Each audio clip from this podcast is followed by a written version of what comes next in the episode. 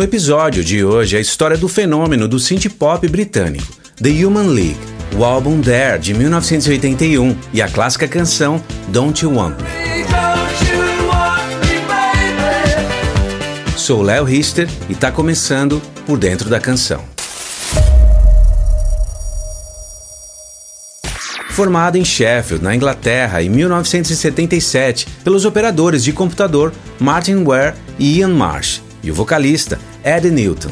Inicialmente sob o nome de The Future, era uma banda de música eletrônica experimental, influenciada por Kraftwerk. Com o primeiro salário como operadores de computador, Martin e Ian compraram um teclado sintetizador, o Korg 700S, criando ali várias texturas e sonoridades, delineando o que se tornaria o The Human League. Pouco tempo depois, o vocalista Eddie Newton deixou a banda, formando a Clock DVA, banda de música industrial e pós-punk. Então, o tecladista Martin convidou seu velho amigo de escola, o vocalista Philip Oakey, para se juntar à banda. Philip trabalhava como porteiro no hospital nessa época e se destacava por seu estilo diferente. E ele convidou também seu amigo Adrian Wright, que além de tocar teclado, também tinha uma formação em arte e fotografia. E ele seria o diretor de imagens da banda e projetaria slides, clipes de filmes e cuidaria também da iluminação nos shows. Com a nova formação, no início de 1978, o tecladista Martin decidiu adotar um novo nome para a banda e sugeriu The Human League. O nome foi inspirado no jogo de tabuleiro de ficção científica Star Force Alpha Centauri. E o primeiro single que compuseram juntos foi a canção Being Boiled, lançada em junho de 78. E os shows da banda começaram a ganhar força e aclamação, e eles foram convidados para abrir o show da banda escocesa The Rezillos, do compositor, guitarrista e tecladista Joe Kellys, que futuramente se juntaria ao The Human League. E também abriram o show do Siouxsie and the Banshees.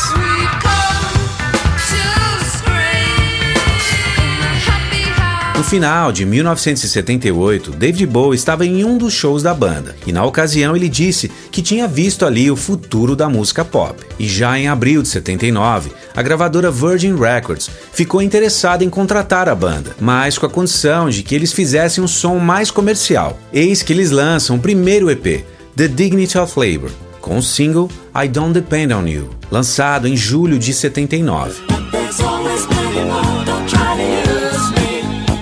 A canção, com influências da disco music, não entrou nas paradas e tem muito pouco em comum com o trabalho anterior da banda. Notavelmente, o novo estilo imposto pela gravadora não havia funcionado, permitindo que a banda voltasse ao seu estilo habitual. E em agosto de 79, eles lançam o primeiro álbum, Reproduction, com o single Empire State Human, que não causou muito impacto.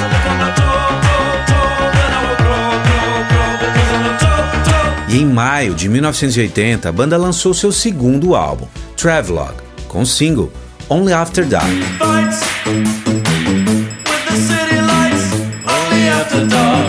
E relançaram a canção Being Boiled.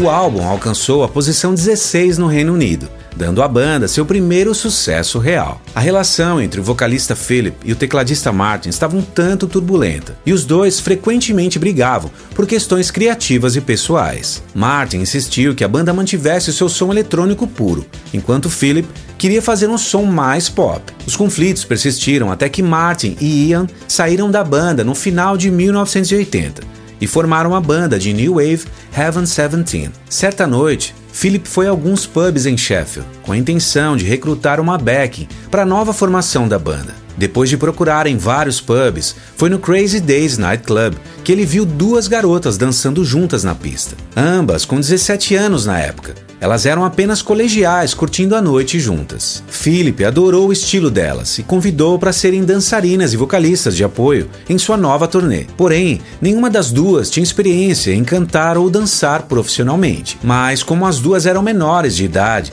Phil foi visitar os pais delas e pedir permissão para que elas fizessem a turnê. Segundo Susan, de início o pai dela se recusou em recebê-lo.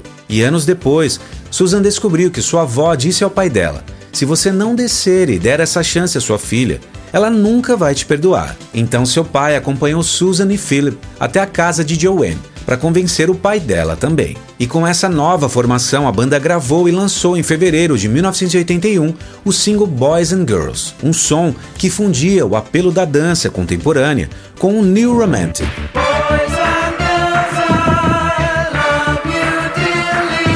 Philip sentia que precisava trazer músicos profissionais para a banda. Eis que o baixista e tecladista Ian Burden foi contratado inicialmente como músico de estúdio, mas depois se tornou um membro oficial e permaneceu na banda de 1981 a 87. Em março de 81, Philip foi apresentado ao produtor musical e mestre dos sintetizadores Martin Rushent, que produziu o próximo single, The Sound of the Crowd.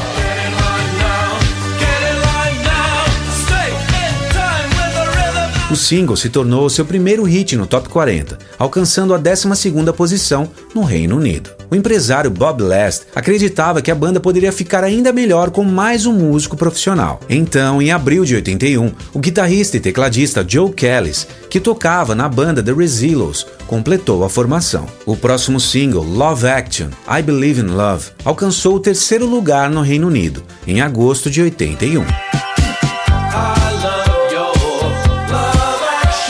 E em outubro de 81, lançaram um novo single, a canção Open Your Heart.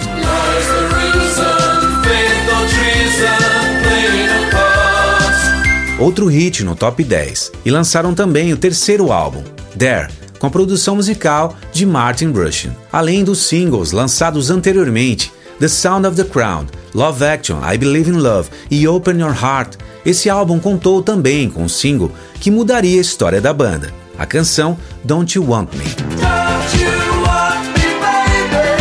O single foi apoiado por um videoclipe com uma produção de altíssimo custo, dirigido pelo maior diretor de videoclipes da década de 80, o cineasta Steve Barron, o que ajudou muito para que o single ficasse em primeiro lugar nas paradas durante 5 semanas, se tornando um dos maiores sucessos da banda até hoje. Don't You Want Me foi uma canção muito importante na explosão do synth pop e a segunda invasão britânica nos Estados Unidos na década de 80.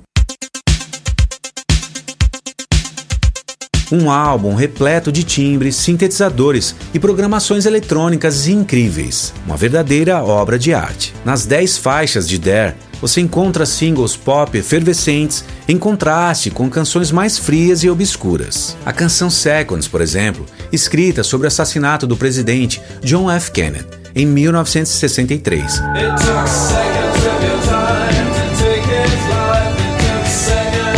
Mas se tornou uma narrativa em referência à morte de John Lennon em 8 de dezembro de 1980. Já a canção Darkness, um épico melancólico sobre os temores da noite. E I Am The Law.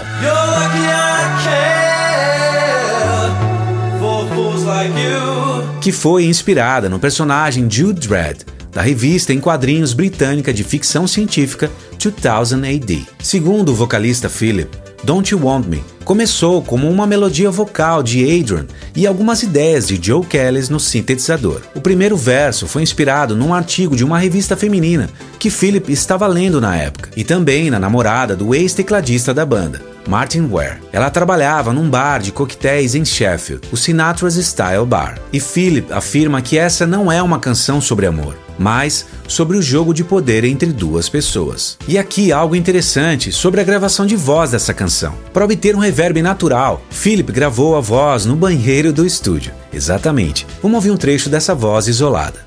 You were working as a waitress in a cocktail bar. Segundo o produtor Martin, os banheiros tendem a ser locais bem vivos por causa dos azulejos, dos espelhos e da porcelana. E segundo ele, a voz de Philip soou muito bem ali. Don't you want me? Dare foi lançado nos Estados Unidos no verão de 82 e Don't You Want Me alcançou o primeiro lugar nas paradas americanas. E em 1982, a banda recebeu o prêmio de Artista Revelação Britânico e o produtor Martin Rushent levou o prêmio de Melhor Produtor. O single seguinte, Keep Feeling Fascination, foi lançado em abril de 1983 e alcançou o 2º lugar no Reino Unido. Keep feeling fascination, passion burning. Enquanto a banda preparava as canções para o próximo álbum, eles lançaram um EP de 6 canções chamado Fascination, com os singles Mirror Man,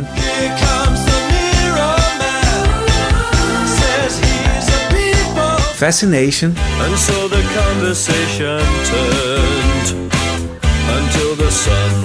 e I Love You Too Much.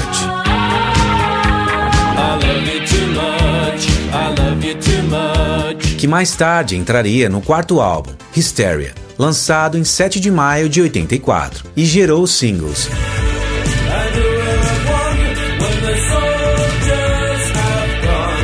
Life on Your Own,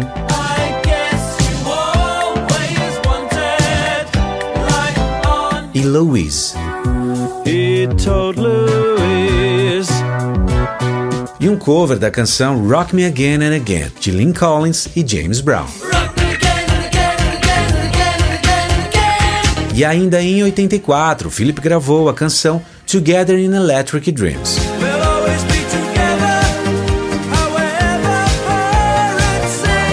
Onde seus ídolos, o pioneiro dos sintetizadores, Giorgio Moroder. Trilha sonora do filme Electric Dreams, uma comédia romântica de ficção científica de 1984. Depois do álbum Hysteria, a banda se viu em uma estagnação criativa e o principal compositor, Joe Kelly, saiu da banda. Em 1985, a banda passou vários meses trabalhando no novo álbum com o produtor Colin Truston, que havia produzido os 2 primeiros álbuns do Duran Duran, e gravaram Crash, o 5º álbum de estúdio, que gerou os singles Love Is All That Matters e a clássica canção Human, que foi número 1 nos Estados Unidos.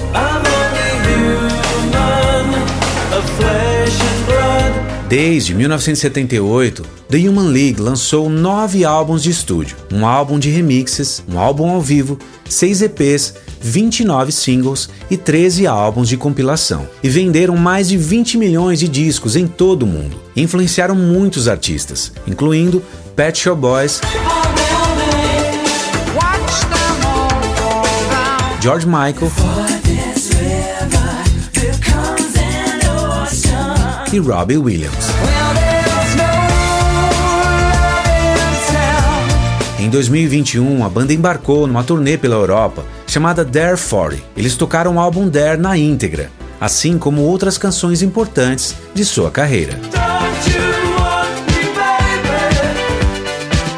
E chegamos ao fim de mais um grande episódio clássico aqui em Por Dentro da Canção. E você, gostou? Se sim, deixa o seu like, comente e compartilhe com a sua galera. E se ainda não é inscrito, se inscreva e ative as notificações para não perder a segunda parte desse episódio, onde eu vou isolar cada instrumento e vozes da clássica canção Don't You Want Me. E como você sabe, aqui do lado e também na descrição tem mais vídeos da série para você maratonar. Deixo aqui meu abraço, fique bem e nos vemos na segunda parte. Até lá!